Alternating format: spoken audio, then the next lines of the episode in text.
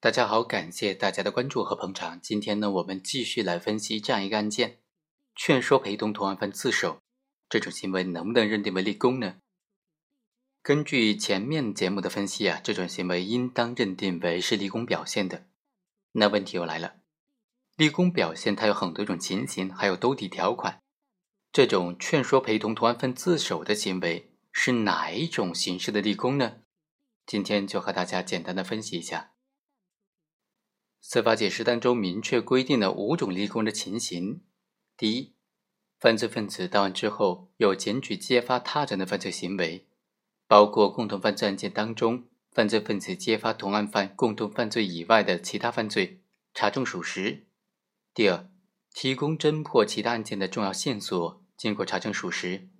第三，阻止他人犯罪活动；第四，协助司法机关抓捕其他的犯罪嫌疑人，包括同案犯。第五，具有其他有利于国家和社会的突出表现。那像这种劝说陪同同案犯自首，如果认定为立功的话，是哪一种情形的立功呢？我们认为啊，应当认定为是第五种兜底条款，具有其他有利于国家和社会的突出表现。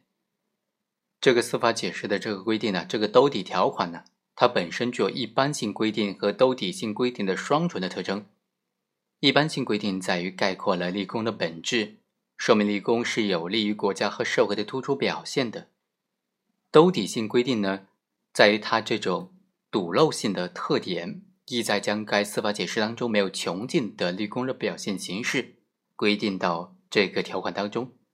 当然，这种情形的把握应当是非常严格的，是具有一定条件的。这个行为必须是有利于国家和社会的突出的表现。本案当中，被告人劝说陪同同案犯自首，这种行为呢，有利于国家和社会，这是毋庸置疑的。关键是这种行为是否属于这种突出的表现呢？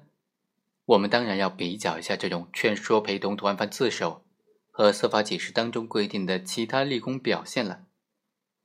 通过相比较，才能知道他有没有达到这种突出表现的程度。协助司法机关抓捕其他犯罪嫌疑人，包括同案犯。那么，陪同劝说同案犯自首，和他相比呢，显然更加有利于司法机关对于已经发生的犯罪的惩罚，也更加有利于司法资源的节约，所以应当认定为是具有突出的表现。好，以上就是本期的全部内容，我们下期再会。